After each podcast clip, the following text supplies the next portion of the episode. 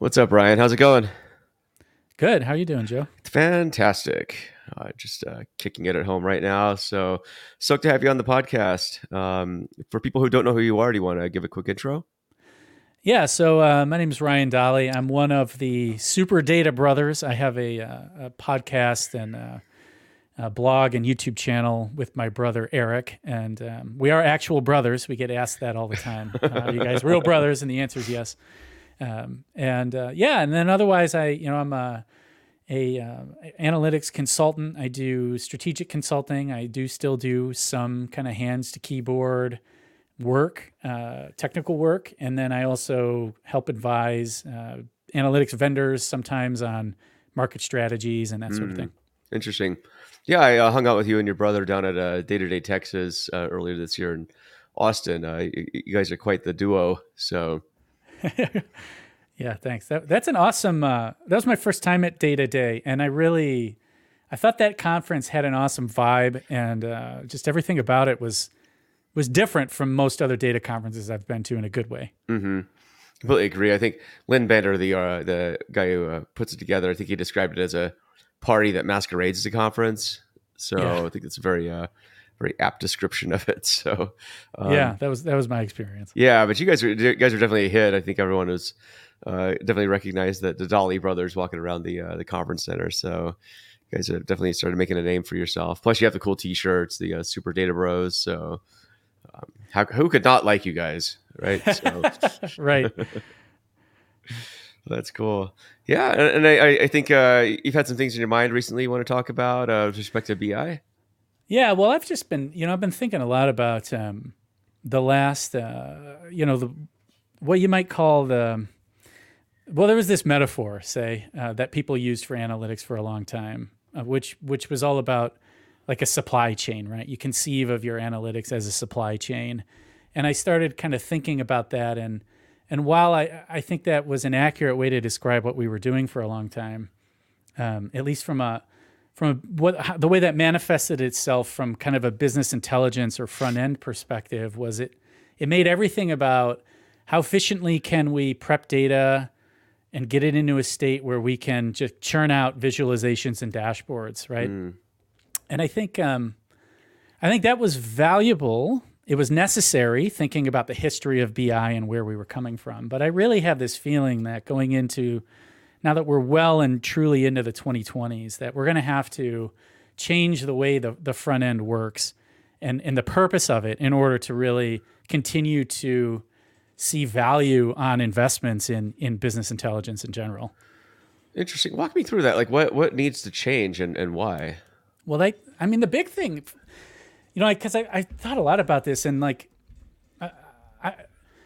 the big thing that needs to change in my mind, one of them is that this supply chain mentality turns everything into like a, it's all about efficiency in one direction, right? Mm. How, how, quickly can we prep and pump data into the front end? And that's great.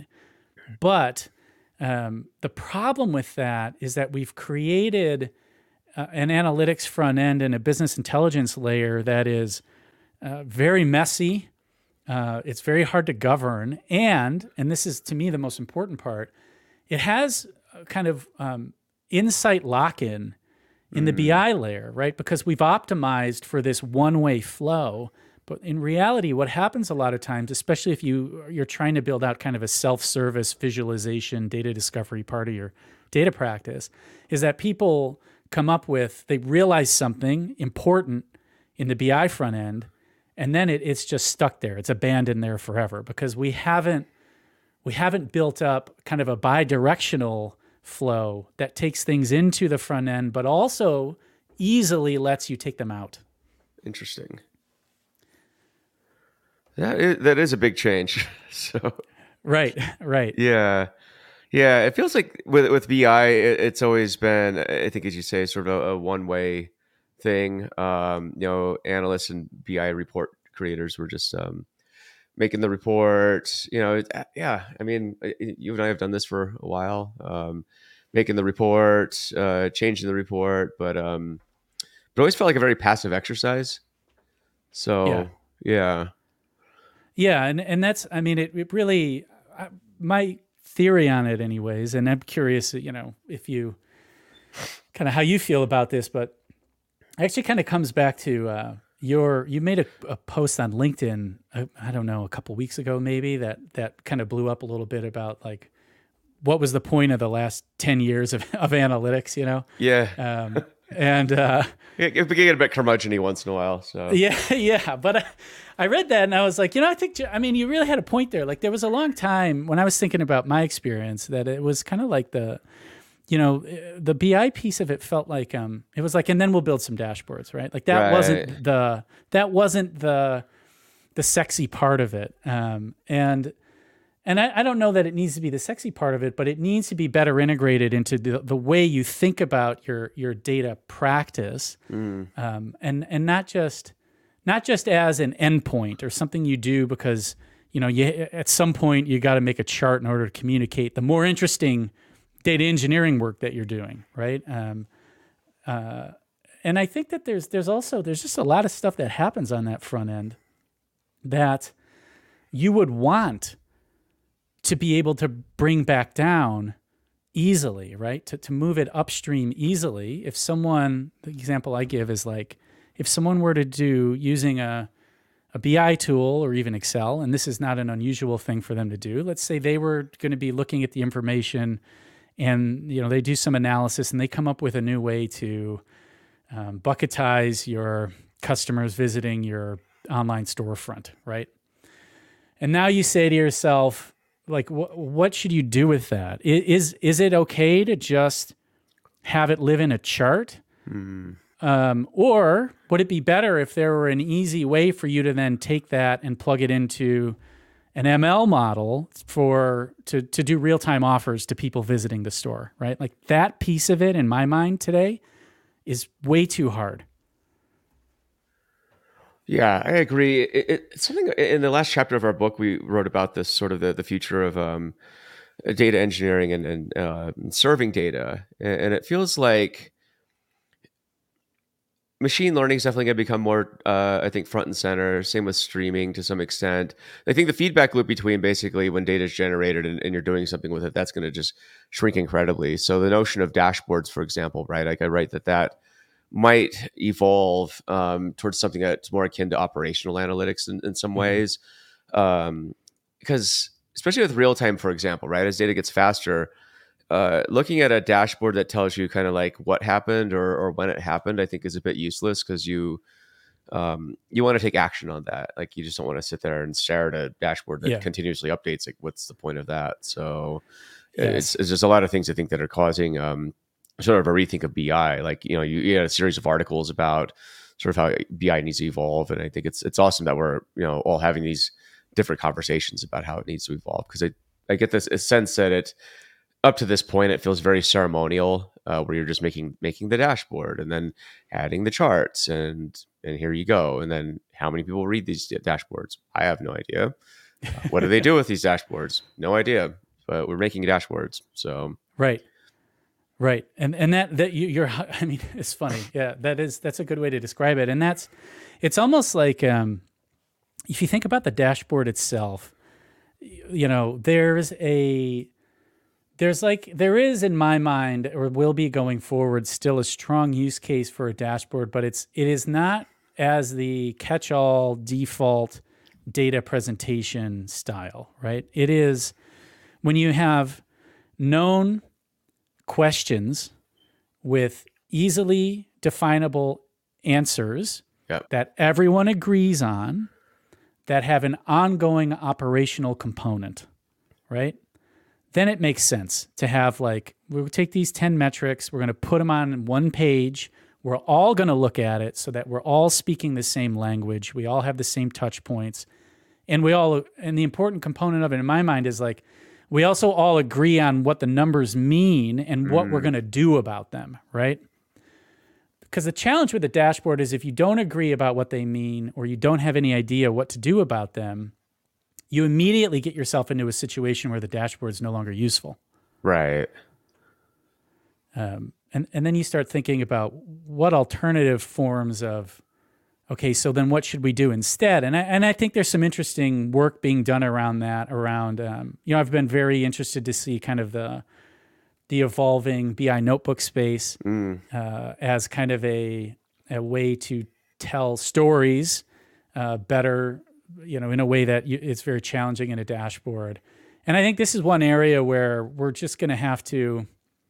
There's kind of this collision between this feeling, and I agree with it that we need something that moves beyond dashboards and what is that uh, and then there's also kind of the the whole generative ai gpt thing flowing into it where you know you say well h- how much of what we shove into a dashboard today would be better handled by you know some sort of model um, or chatbot that can answer questions on the fly Yeah, it feels like that's it's going that direction. I mean, ThoughtSpot had their, uh, I think they announced like some sort of a GPT integration, and yeah um, I mean, I, I remember even back in like 2016 or 17, like somebody wanted me to make a uh, like an Alexa bot that you could ask it questions and it would get the uh, data out of uh, Looker and give you the, the results back. So it feels like people have always wanted these, um, you know, different ways of interfacing with the data. I, felt like the uh, Alexa was a bit um, at the time it was a bit challenging to make something that parse intelligently. Uh, yeah you know, but I think with GPT it might be finally there because it just it's how people ask questions. It's not like they ask questions. Uh, people don't think in SQL. That, I think that's like the one thing I'd like to uh, get across to data professionals. Like, uh, you know, people always. Uh, I don't know. I guess see people wearing like SQL T-shirts and stuff, which is super cool. But the rest of the world doesn't think in terms of SQL at all. It's a very abstract thing. So Yeah, yeah, and you can see that in, insofar as as like, um, you know, my dad works in uh, works worked in. He's retired now, but he worked in kind of, IT and um, and analytics starting in the early '90s, and he was Hmm. telling me that there was a time when I was, you know, eight or whatever, where uh, where the theory was that like SQL was so easy that it so closely mimicked real human language that like just everybody in business would learn SQL. Like that was that was the assumption, and here we are, 35 years later, and it, it has not and will not happen, right? Um, and uh, yeah, honestly, before before I saw GPT, um, you know, it, when I before I, I started playing around with Chat GPT, the reality is over the last uh, I don't know, starting in 2015, 2016, every BI tool implemented some form of natural language query within the tool, and they universally sucked. Uh, they just, uh, you know, they they they in tight conditions they were a great sales demo, right, um, but when you use them in the real world, they just were no good. And and so before October or whenever it was that GPT first kind of hit everyone's consciousness, I would have told you that this thing is this chatbot BI idea is still way far in the future. Uh, I don't feel that way anymore. No, I don't either. I, I use uh, GPT and uh, Bard every day, just more just to kind of probe like what it knows and see what it comes Yeah. back with. But it, it does a frighteningly great job uh, at giving f- pretty mediocre to decent answers. Um, Right. And that's kind of all you need. So, you know, I was, I was reading the other day, like, uh, you know, Bloomberg, there's Bloomberg GPT. Um, you know, they're training that on all their uh, data sets and, um, you know, so I mean, you could effectively do a lot of the work of a financial analyst, uh, you know, once this thing is um, you know, trained up, and that's interesting. So Yeah. Yeah, I mean, I did a um, just last night. I, I asked it to. Uh, I was doing some analysis of my you know my taxes, right, and asking it to project forward different things about you know my income and and feeding in parameters is how many kids I have and and like it was it was like I was talking to a financial advisor. interesting. Yeah. Um, you know, uh, it's it's wild. And so I think that now I think that will definitely have a place. And you mentioned ThoughtSpot's integration of that. I, I went to the Gartner conference Mm. in Orlando a couple weeks ago, and I did. Um, turns out someone at ThoughtSpot is a fan of of the Super Data Show. How could they not? Especially when you wear that suit to the uh, the Exactly. Gartner. So Right? you're wearing like a gray suit or something. I was like, he's yep. he's cool. He's cool. Yep. Yeah. I um. No. I. Uh. I. I you know. It's funny. Um. I think sometimes I'm the only person who in the tech space who um, who wishes we would dress up more. Uh, you know, because I um I don't know. I just I have a collection of of like what I think are very cool ties, and I just don't have anywhere to wear them anymore. Um, but uh, they gave me a, they gave me a demo of of of the way they've integrated GPT into ThoughtSpot, and I, I thought it was very smart insofar as they layered it on. You know, they had a keyword based um, kind of chat engine, right, where you would. Yeah. It, it had type ahead, but like it would ingest the, it had the metadata, and so as you typed, it would map what you were typing to the metadata that they already had. Um, uh, and so what they they just kind of layered GPT on top of that, which which I thought was smart because um, you know they've optimized this uh, kind of keyword based SQL generation engine.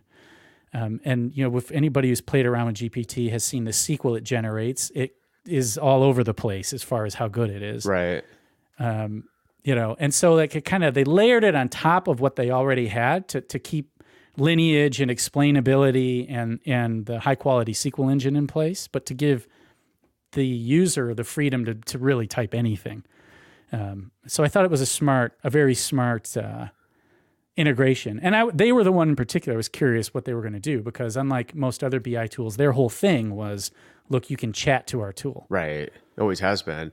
But you had to do it like a certain way before, right? So it was like a very Yes. specific um, pattern match. And so, but but now with free flow, uh, freeform text, like that's, I think it's gonna it's, it's gonna be a game changer. I know all this stuff is super early, and I think there's you know high expectations, but give it time. I mean, Exactly. like I've told other people, you know, ChatGPT and similar stuff. It just reminds me of what the web browser was back in '95 when it came out, or you know, but it it's super early, but I think it it uh, opens your eyes to what's possible, right? And so it's um, it's not like Yeah. it's not like we're going to stop training AI models, uh, despite uh, certain petitions out there. So uh, it's like it's going to happen. No, right. It is. It is, and and I agree. I mean, it's you, sometimes people. uh, I, the one thing I will say is like, I'm very impressed with what I've seen of, of it so far. If you were to ask me to predict what what impact is this going to have on kind of BI and the analytics front end, I would.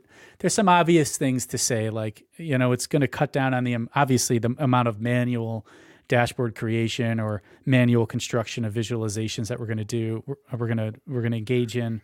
It's going to make data discovery more fluid and easier for people. You're not going to have to learn as complicated of a user interface, but that's about as far as I'm willing. Like those things are obvious to me. And otherwise, I, I feel like the generative AI thing is almost a, a wall beyond which I'm skeptical of anyone who is confident they can see past. You know? Yeah. Um, it, it, it's just unknowable to me right now.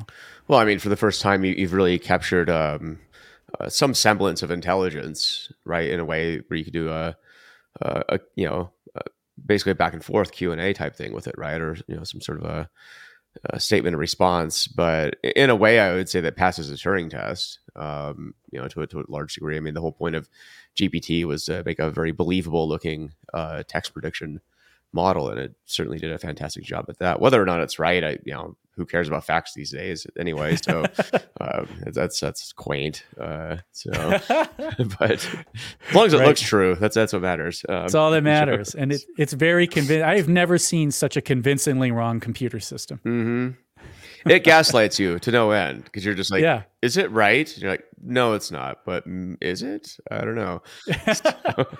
I had it. Um, I had it write a. Uh, uh, I asked it to write. I have three kids. I had it. I asked it to write an epic poem about them fighting a dragon, so I could read it to them. Right, and it did a good job.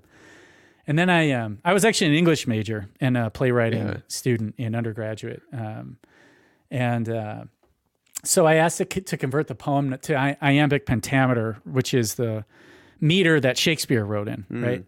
And um, it would continuously fail to do it, but claim that it, it had done it, and it would try to prove to me that what it had written was in was in iambic pentameter, and then I would point out that it was wrong, and it would apologize profusely, and then say, "I'm going to rewrite it now in the correct meter and write it wrong again." Um, and there was I could not convince it. It was just this this interplay where it kept saying, "Oh, I'm so sorry. I'm so sorry. I messed up. Let me fix it." And then it would get it wrong. But every time I asked it, "Was is this an iambic pentameter?" It would initially tell me, "Yes, it is." and it would try to prove to me that it was until I pointed out the way in which it was wrong. It was wild. That's interesting. I'll, show you this real quick. Um, similar thing. So I asked. Uh, let me pull this up here real quick, and for the uh, audience, sorry, this is uh, audio only, but um, so I asked uh, Bard, um, was the war in Iraq a failure? Um, just to see if it had an opinion on stuff, and it certainly did.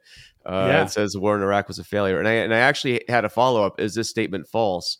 Which was more of a logic question, uh, sort of a self self referential uh, type of a question, and then it proceeded to, to also respond: No, the war in Iraq was in fact a failure. The statement is not wrong, or it's not false.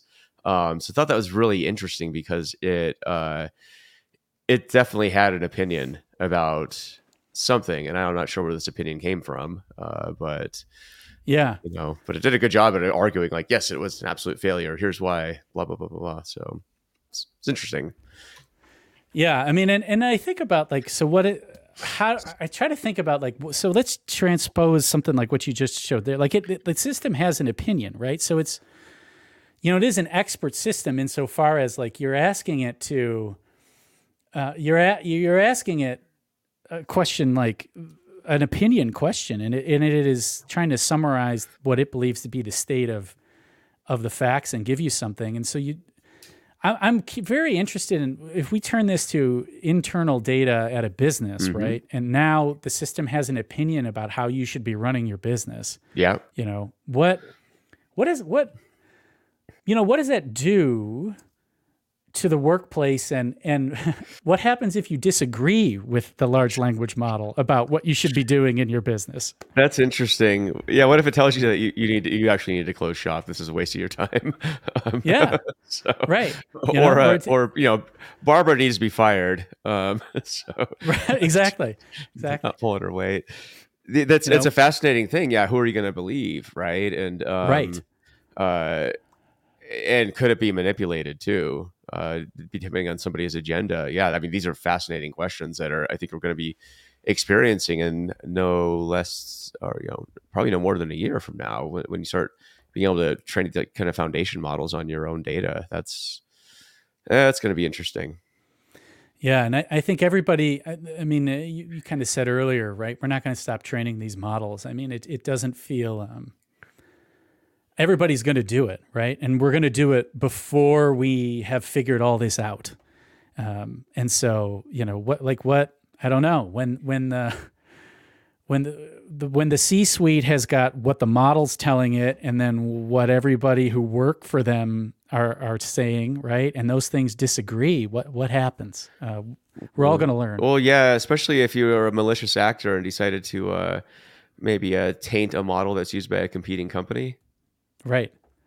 I Right. guarantee you something Yeah. that's going to be happening. Just misinformation, disinformation, uh, kind of polluting the uh, the model that's giving you uh, lots of advice. Uh, if I were a malicious actor, I would certainly do that to my competitors. Um, Absolutely. yeah, just uh, yeah, that, that's that's going to be fascinating to, to see. Um, what what do you think happens to analysts uh, w- with the rise of uh, generative AI? Sorry, could you repeat that? Oh, sorry. What what do you think happens to analysts um, with the uh, rise of uh, generative AI? One more time. It, cu- it cuts off exactly when you get to Oh. the. Oh, sorry. Um, can you hear me now? So, Yep. Yeah, sorry. My, my question was, uh, what happens to analysts? Oh yeah. Yeah, um, you know, with generative AI. Yeah, I mean, I uh, well, I mentioned earlier. There's uh, well, so the caveat with this will be I mentioned the wall Yeah, the beyond wall, which yeah. um, it's hard to see, right? Uh, but I think um, so. One thing about the state of generative AI is that I, I have asked it when I first played around with it. My uh, my immediate thought, because you know, part of my job uh, and yours too, right? We we produce content, um, and when I saw what it could do, immediate my first thought was like I was a little afraid uh, when I saw how good it was at writing something. But um, when I started asking it questions about my area of expertise in analytics and BI, I realized that um, at least at the state that it's in today, in order to get anything that approaches what I what I as as kind of a you know an expert in the field felt was insightful out of it, like you actually had to already be an expert in the field, right? Right. To put in the right prompts is kind of what it seemed like to me, right? Uh, If I didn't know enough about this industry, I wouldn't have been able to ask it the questions to get the answers that I got out of it. And so I think in the near term, it will be a significant uh, productivity enhancement for data analysts um, who have a who already possess a level of expertise, right? Because you will be able to input the right prompts. You will be able to input prompts to the system that people without your expertise would not. Um, and so that's the short term. Now, in the longer term, I think eventually the system itself, it's hard to see, and unless there is some unforeseen technical barrier in which it it turns out that the current methods of building these AIs, if if unless we're close to a wall where they can't get much smarter using the current methods, which I, I am not in a, in a position to, to say whether that's true or not. It's not my area of expertise, right? But unless unless that's the case, it's hard for me not to see a, a, a world where they they truly do replace a lot of what many data analysts do today. Hmm. If you're on a BI team, or you know you're a data analyst embedded in a business, or you're a data analyst on a data science team, wherever you are, and and most of your job is fielding what I call low value ad hoc questions, which which are um, show me this data. It's currently sliced by dimension X. Now slice it by dimension Y, right. which which is a lot of what people do day to day. Um, I, I, mean, there's no way that that these systems are not going to fully replace that kind of work, right? And so you need to find your. This is my career. Shifting into career advice mode, I guess. Um, what you need sure. to do is. Uh, uh, find out how to that stuff's going to get automated one way or another um, you need to be moving into as an individual and as a data practice high value ad hoc questions that are speculative where it's not just a matter of reconfiguring the existing data yeah. Uh, you know but but it's a matter of solving problems that come out of the business um, and so I really, I, if anything, it's just there's the, you know the whole show me the money thing we've got going on right now in analytics and data and tied to business value. Um, it's an extension of that. But I, I, I mean, I guess it's a long answer to your question, but uh, you know, really, it's going to fundamentally change what it means to be a data analyst. And and a lot of what many data analysts do today is there's just no way it's not going to be automated away by the system. Right yeah, I feel like questions that relate to like what and when, right? Like that that's subject to automation, uh, forces you to kind of move up the value chain to more causal type uh, problems, right? Uh, kind of um, how and why type of questions and answers that aren't immediately intuitive, uh, probably by a mm-hmm. system, right? It just wouldn't understand how to solve that. It could give you a give you a very convincing answer, but it, it wouldn't really drive your business, at least not yet. So you know that that's it's the kind of stuff that the C-suite is expecting, right? I mean, it's the kind of questions they're grappling with every day. So hopefully, it moves analysts closer to helping with, uh, you know, you know, just higher higher order type problems. So, I and and I my hope is that what this does is by so the fear is obviously by automating so much of what data analysts do today that it's going to eliminate the need for for them, and it's it you know it's just there'll be fewer jobs and the wages will be lower and all of that. Um, and and that is possible, but it my hope is that what it does is is it frees people up that we're able to address important, speculative, high impact questions. Uh, we're able to address more of them more quickly using human beings. Right. Right. That that will will just be able to take this brain power that's currently being wasted on you know i'd really like to see this chart by mm-hmm. region instead of by state um, right you know and and like we'll be able to take that person and repurpose their brain power to the type of thing a machine can't do yet.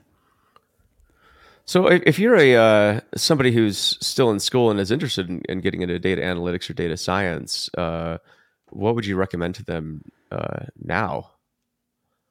Yeah. Yeah, I mean, so this is man, this is also something I've thought about because like, I I I wonder. So I was talking about, you know, the, my, my, interactions with um with GPT four in particular, and um, and how I felt that like I needed this level of expertise in order to be able to input the prompts to get me like like high value, meaningful answers out of it. Um, and so one of the things, and I, I, probably don't need to tell anyone who's in school this, right? But um, I, you know, I would be engaging with these models now and learning how they work and how they think in quotes um, now, right? Uh, because they are going to be a big part of your job. I don't think that they're going to replace in in the near and medium term the fundamental expertise that you need to develop in our industry because of the fact that you you do need to have that level of expertise to input the meaningful prompts. And also you know you've probably messed around with it to generate code. I have too. It's impressive but it also is the code doesn't always work. Right. and even when it does it's often highly inefficient. And may have huge security holes in it and all sorts of stuff like that. So you're still going to need to learn those skills. Um, but I do think your job is going to be highly augmented by these machine intelligences mm-hmm. going forward. Um, I think it is it is going to be more important to understand business and business people and their objectives uh, and and analytics, the philosophy behind it, the practice behind it, the best practices, the high level stuff, right? And be able to marry those together. How how do you talk to someone in a business? How do you when they don't they can't translate what they need to tech speak. So how do you do that, right?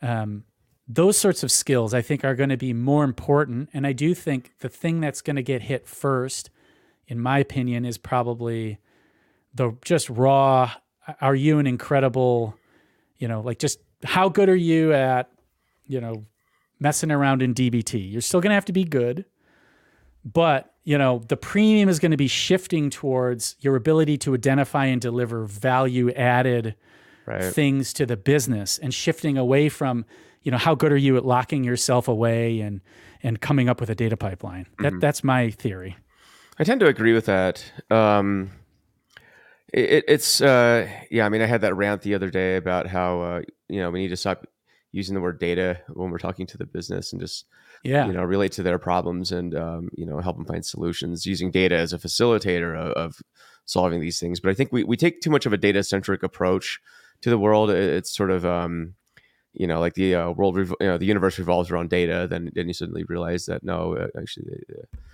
um, you know, uh, it, it's sort of a Copernicus moment in some ways. Uh, but this has been happening. Yeah. But these, these, these sorts of moments have been uh, kind of you know happening on and off in the industry for a long time. I think it's like a pendulum. You sort of swing one way, then then the other way. You're like, well, maybe we've, we've been kind of doing it wrong. You know, and this these arguments tend to recycle themselves. But but I, I do agree that anymore, you know, with data um, just becoming a lot easier and automated. Like you're going to have to, you know, focus on um, the business. You know, some recommendations I would have for for listeners is you know understand like value stream mapping.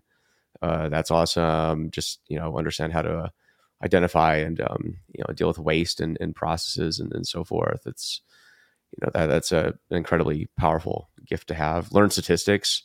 I think especially now with GPT, you got to be able to understand like it, is the answer that it's giving actually right or is it uh mm. um, wrong. so learn log- yeah. learn logic, right? I mean, just uh, maybe basic philosophy. Even I think you know I've been saying it, spending a lot of time studying language, actually, just understanding how that works. That's been fascinating, right? So yeah, I mean, I I can tell you, you know, like I mentioned earlier, but my my background, so I didn't get into uh, data and, and, analytics until I was 28. Jeez, 29. late bloomer. I know, right? Uh, I spent the, the, that, all that earlier time, you know, I was doing theater. So I started a theater company in Chicago. Oh, I was cool. writing play reviews. I was writing plays. I was directing shows. I was doing all that sort of stuff. And um, I only got out of it because uh, because I couldn't make any money.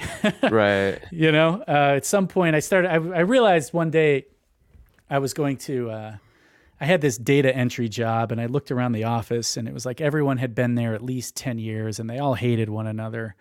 Awesome. And I realized, I realized I was going to be one of them unless I, I had a, uh, uh, I had a, you know I got some skills and got a better day job. And and anyway, you know the reason I tell that story is just um, those skills I learned in theater have been like invaluable to my Mm. career in data. They they just really like the ability to think about what motivates people, you know, um, and and and how to talk to them and understand them where they are and and tell a story that will reach them where they are and motivate them in a certain direction. I mean in in data of all of all the different things you could do if you're, you know, reporting up to a CIO somewhere, I, I think data is the place where those types of skills are by far the most useful.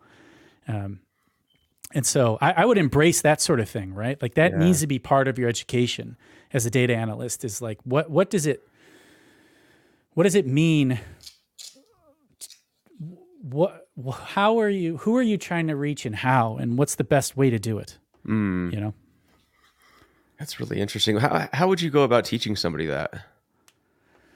yeah that's tough i mean first of all you need to the most important thing honestly in my mind is like you need to be reading um and and you can be re- and not just technical books uh you can be re- you know there are books that talk about these sorts of topics um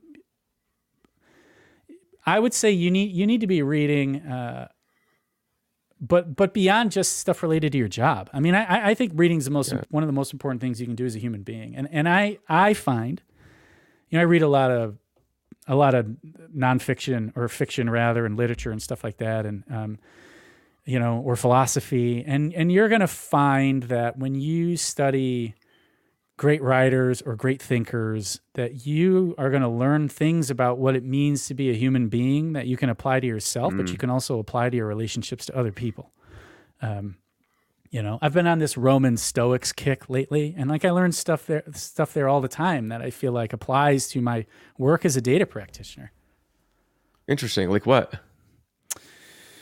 Um, you know, a lot of it has to do with, um, like to me, the the biggest thing I would say that I I pull out of it has to do with uh, uh, understanding what you can control and what you can't, and making sure that you invest in the things that you can control predominantly, um, and that your your emotional attachments are only to those things that you you can control, right? Right. So like um, understanding, you know, you're working on a data, you're working on a project of some sort, having an understanding of what the goal of this project is and what what is within your purview to advance that goal and what is not. Um, and being clear about that, I find very freeing to allow me to focus and really narrow down on the things that are going to push the ball forward most effectively while allowing me to let go of the frustrations of the things that I don't have control over. And I think it makes me more effective, right? Fundamentally, because I don't waste time. I like to think. Yeah. I don't I don't waste time on things that ultimately I don't have influence over. That's interesting. It's sort of like uh, Stephen Covey's uh, what was it, circle of you know concern and circle of influence or something like that. So yeah, there's a lot of things you be uh, concerned with um, to no end. Uh, but you know, what can you really do about most of it? Probably nothing. Uh, That's the approach I take in a lot of cases too. I, I don't read a lot of news um, for that reason. It's like even if I knew something, like what am I going to do about it? You know, Yeah. um, it's nice to know. Uh, but at the end of the day, a lot of news too. I feel like it's it's it's fabricated to elicit certain emotions out of you, uh, and so Sure. you know it's, it's easy to sit there and doom scroll. I, I you know, much like you, I, I read a ton of books. Uh, it's kind of all I do when I'm not uh, writing these days. Is just um, sitting in my lounge chair, just reading. That's about it. So Yeah, it's really. I, I mean, that's. I, I just. That's that's my career advice. That's also my life advice. It's like yeah, read, you know, um, you're here for a certain amount of time, and uh, I I find reading to be the most effective way to engage intellectually with the world. You know, you you need to go out and experience it too. Don't spend all your time sitting down reading, but um, you know, devote some time to it. It helps. It's interesting too because reading's going. Uh, I feel like uh, reading is just one of the activities that's declining in popularity. Yeah. Um, You know, I'd love to see some studies on this to see like, by how much. Uh, but it, it, it definitely feels like it is. So I, I you know it's I so my the other super data brother Eric um, Eric uh, shout out to Eric. Um, Oh, he Eric. uh, so he you know he and I read a lot of the same stuff but the way we read it is different. I read it and he listens to the audiobook. Oh, interesting. and I, I find that that is a not that I don't listen to audiobooks I do but I prefer to read it. And he he's seven years younger than me and he and all his friends exclusively listen to audiobooks. Um, and and I wouldn't think seven years would be enough for that to be like a big cultural divide between us, but at least in our little group, it is.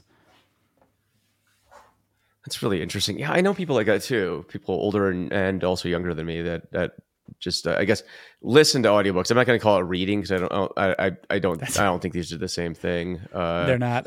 no, no, it's like watching TV and seeing seeing you're uh, you're reading a book. I'm like, no, you're literally not. But okay, um, but some people, you know, I, I think they feel like it's more convenient to to listen to an audiobook than to read. Um, you know, I'm you know my I have a Kindle that I read a lot on, and I have Yeah. I mean hundreds and probably thousands of books actually if you include what's in my storage unit. Um, it's just it is what it is. I don't know. I mean, I I, I grew up reading. I probably read like one or two books a week uh, or more, and it's just kind of how it is. But um, and it's weird too with my kid, my 12 year old, my oldest. You know, he he reads books. My youngest one, he just watches uh, Minecraft, uh, and um, the only thing he reads is like articles on how to be an influencer. Like that's he's like he's like nine, and like that's literally what he reads. It's like how do I how do we how do I get to 100 million followers on uh, YouTube? like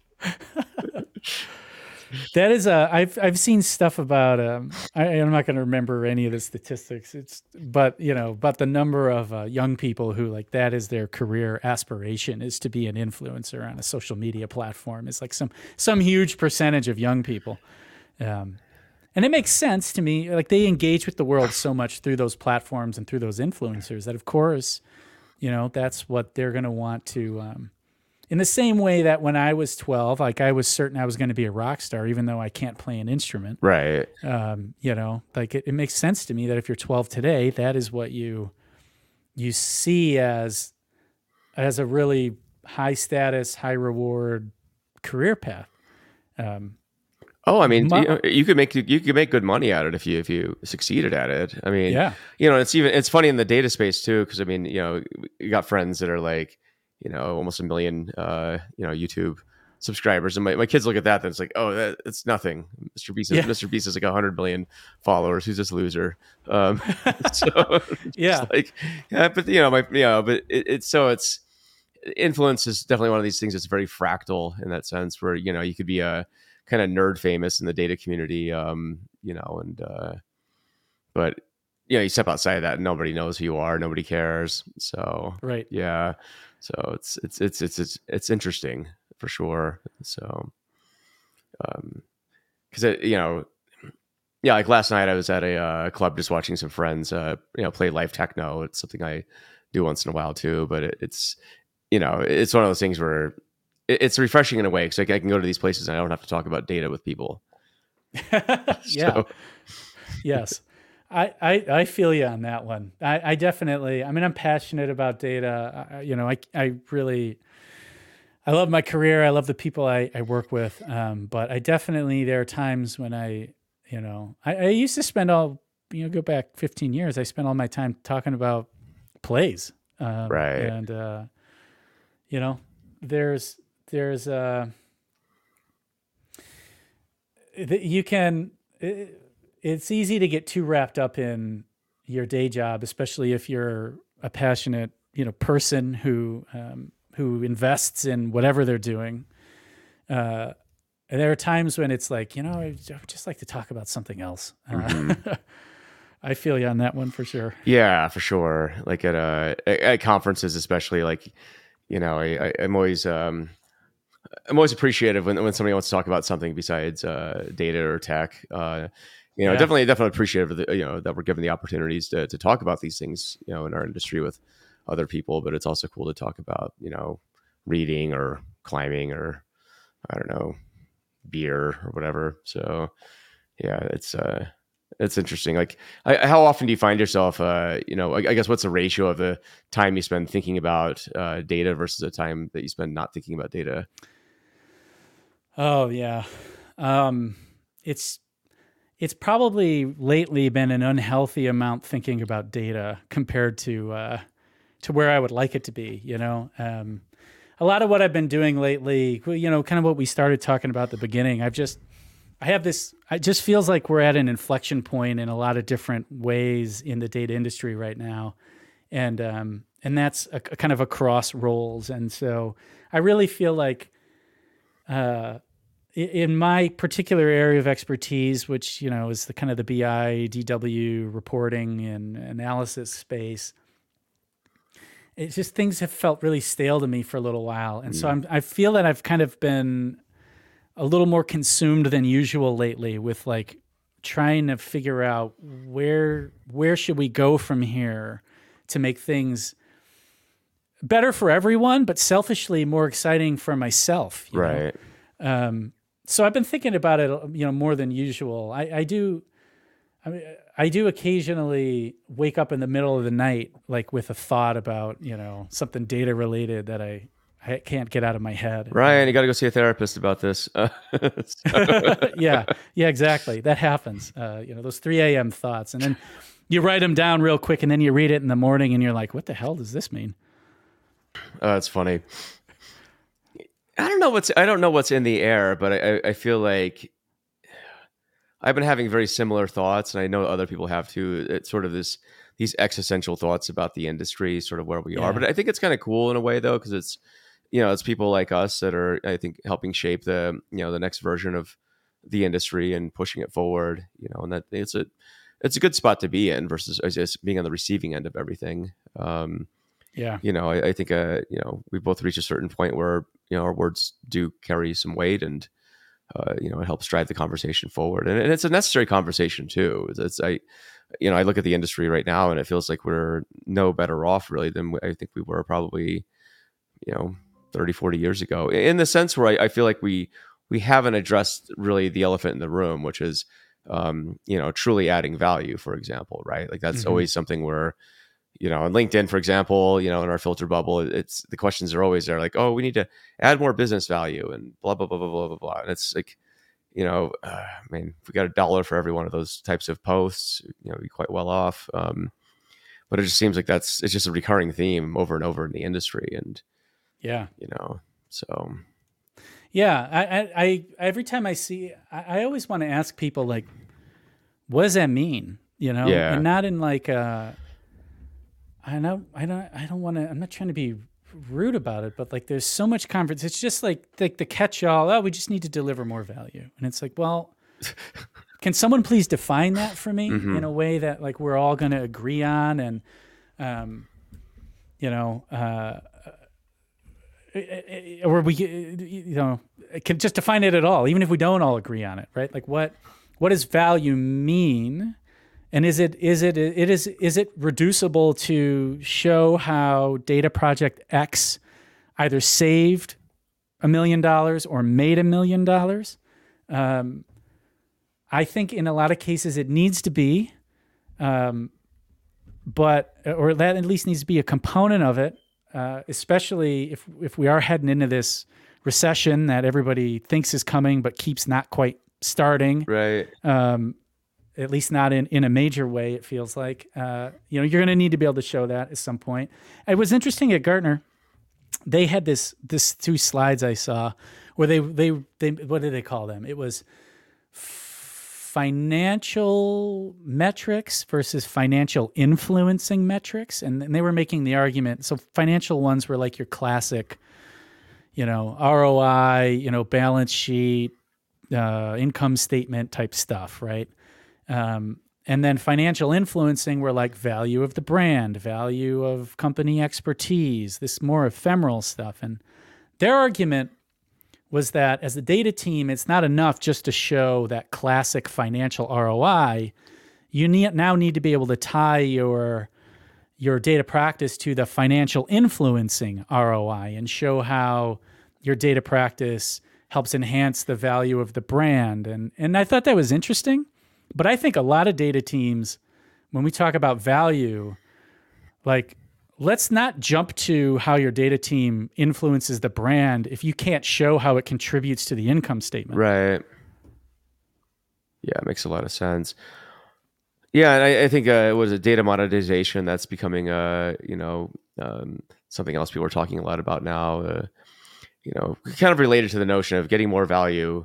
But one of the notions is, well, you know, why why can't data be on the uh, balance sheet, for example? Right. Um, you know, and, and so forth. And so, I mean, my, my response to that is go talk to an accountant. Uh, I think they understand balance sheets better than data people do. So maybe under, under understand how a, a, balance sheet works and like why it why it looks the way it does. Uh, yeah. So I mean, it, it is really a shortcut to uh, justification, right? That that's the hope, right? Well, we can just get on the balance sheet, then I don't have to prove that this is valuable. But it sort of already is, though, right? I mean, it, it's it's an intangible asset. It's it's classified under goodwill, um, yeah. you know, and, and, and um, you know, on your balance sheet. But I, but yeah, because then the arguments, oh, you could, you know, maybe depreciate the, uh, um, you know the asset value over over time and stuff. And uh, it gets a bit convoluted. I think to your point it's like you know wh- where's it on the income statement at the end of the day? You know did, did you make a positive impact or, or did you not? And right. um, i mean to me it's it's very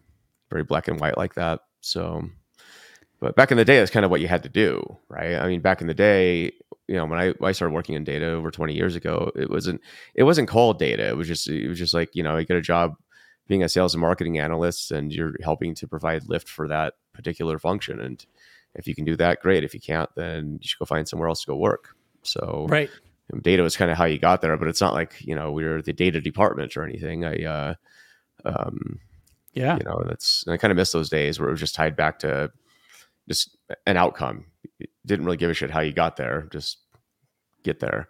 So now, do you? I'm curious. Do you think that it was? Was it like the the advent of the data scientist, where things got like nebulous? it feels it was, like it. Yeah, yeah, I agree.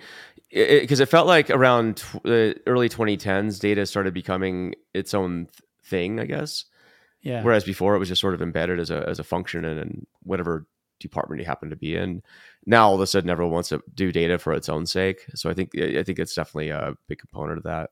So data is a new oil. Data is the sexiest job of the 21st century. It's kind of like, you know, then everyone wants to be a data scientist. Um, you know, that's just, uh, that's kind of how it went. So, you know. Yeah. Yeah. Well, that's, I, I think so too. Like that just kind of, that's where the shift happened. Like, hey, we just hired all these data scientists. We're paying them a ton of money. We don't know what they do. Uh, but it sure seems important. Right. Because, well, it's, I mean, it's sort of this uh, prisoner's dilemma as well, where if you're a company and, you know, you, you see your competitors yeah. investing in data, I mean, your optimal solution is to also invest. You know, you don't want to be left behind. Even though you fast forward, you know, several years and you realize yeah, there wasn't, uh, I, I don't want to poop with the whole thing, but it, it definitely mm-hmm. felt like uh, it was getting ahead of itself, right? And I, I would argue that a lot of the end results, um, you know, may have been a, uh, I, I, think a bit more eagerly uh, anticipated than than what actually happened. So, yeah, I I talked to someone at Gartner who um, who told me that they where they work they did a study, they did an internal study to see what their competitors were spending on data, and and they concluded that it was three x what they were spending. So they basically overnight three x the data budget with no idea what they were going to do with that money and and so they hired a ton of people. They bought all sorts of tech. And now they you know this was a little while ago. So in the data lake and what are we going to put in the data lake? We don't know. What's going to come out of it? We also don't know.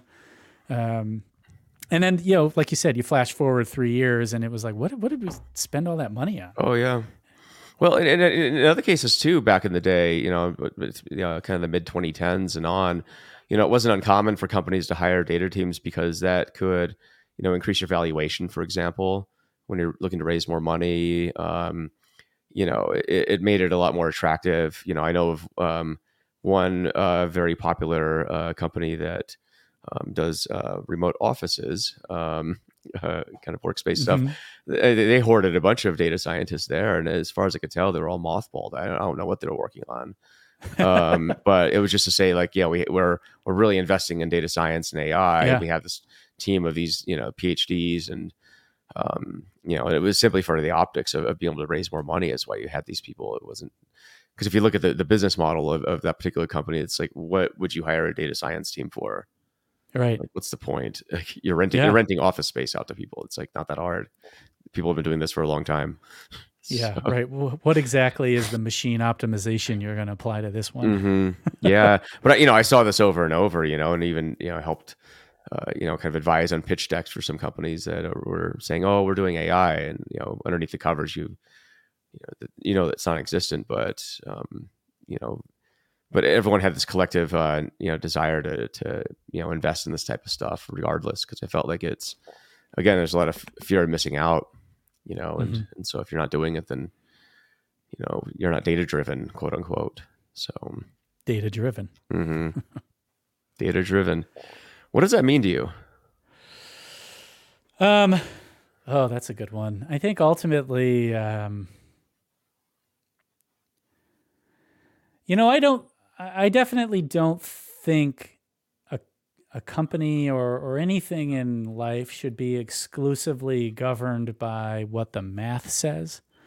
Um, because the math will tell you to do things, you know, it's impossible to know what's going to happen in the future and sometimes you just need to make a bet right Mm.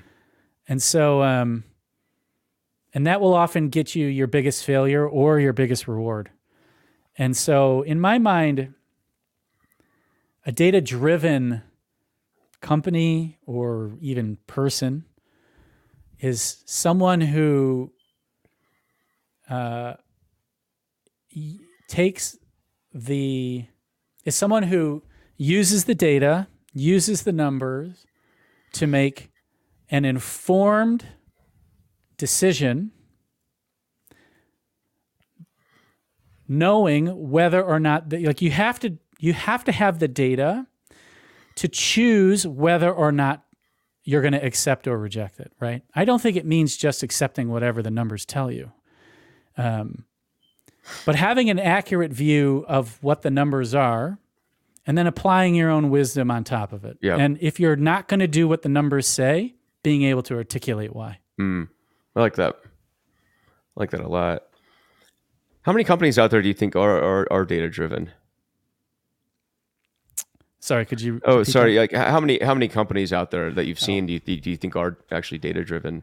Well, I think a lot of them um, fall into one of two buckets. The one bucket, the the biggest bucket by far is we don't have a handle on what the what the data even is, um, and so we're not able to use it to to inform decision making in a timely manner. Um, I, I would say to this day that is still most companies, especially as you get further and further away from kind of you know the tech firms and the tech adjacent firms, right? Um, you get out here. I'm in the Detroit area. You know, you you go to some mid-sized auto parts manufacturer here, and like they're not. That's not how they're making decisions in a lot of ways, right? They don't have a fundamental grasp of the data. Right. Um, so I'd say most companies fall into that bucket. The other bucket is, you know, we've we've decided we're going to do whatever the numbers say. Uh, that's a smaller slice, but larger than the third slice, which is, um, you know, we're going to. We have a grasp of the data. We know what the numbers say. We understand what what from a pure, you know, pure data perspective, what it's telling us to do, and we have the wisdom to reject that when that makes the most sense for us. That's the smallest slice, and that's where I think everybody should strive to be, Mm. Both organizations and human beings. That's a really good one. I like that. Cool. Kind of switching gears. Like, uh, I guess what, what's next for you? Yeah, that's a good question. Um, you know, well, one thing, you know, I'm we're we're uh, continuing. My brother and I are continuing on the uh, the Super Data Brothers train. So, um, you know, we do our show every Thursday. Uh, it's live streamed to LinkedIn and YouTube Nice.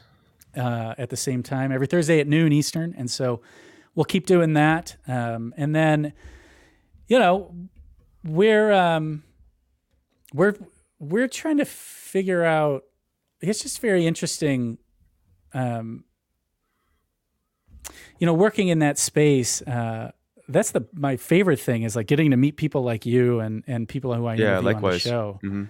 um, is awesome, and these conversations that we have are are great. So that's like the thing I'm most excited about going forward. And then you know, I mean the the thing I'm I'm really working on is is like just how how do I and how do we as kind of BI people, you know, transition to whatever is going to replace this dashboard era? Mhm. Um, and what can I do to steer that to the healthiest place possible for all of us as people? Right, that's my my primary goal. And so, um, you know, whatever the best way to do that, as someone who hosts a show, as someone who has these conversations, and then you know, professionally, the projects I take on, that's what I care about the most. That's awesome. Yeah, you're doing the Lord's work. I really like your show. Um, you know, your, your Substack is awesome. It's killing it. Uh, just really, really thoughtful content, and the fact that you're a writer, I think, shows because your writing's really good too. So, um, Thank you. Yeah. So now their ego is like uh, the, the size of the sun. Um, it's like, yes, Joe, keep talking. Um, so, no, this has been good, man. Um, for people who want to learn more about you, how can they do that? You know, the easiest way to do it, um, so connect with me on LinkedIn, right? It's Ryan Dolley, uh, D O L L E Y. Um, I think I might be the only one. Um, uh, and then um, check out the Super Data Brothers YouTube channel, youtube.com slash C slash Super Data Brothers. And uh, we've been working on a website for, I just tell you superdataBrothers.com, but like if you go there right now, you're not going to see anything. Um, we've been working on that forever. It's still not done. Uh, but yeah, connect with me on LinkedIn. Check out the YouTube channel, and uh, yeah, that, that those are the the ways Awesome. right now. Very good, very good. I'll put the uh, links in the show notes so uh, people can check those out. Awesome. Well, it's great having you on the show. Um, welcome to come back anytime, have a chat. So, uh, yeah, it's been fun. So, Yeah, yeah, thanks. thanks, Joe. Thank you. Great conversation, man. Yeah, yeah, for sure. All right. See you. man.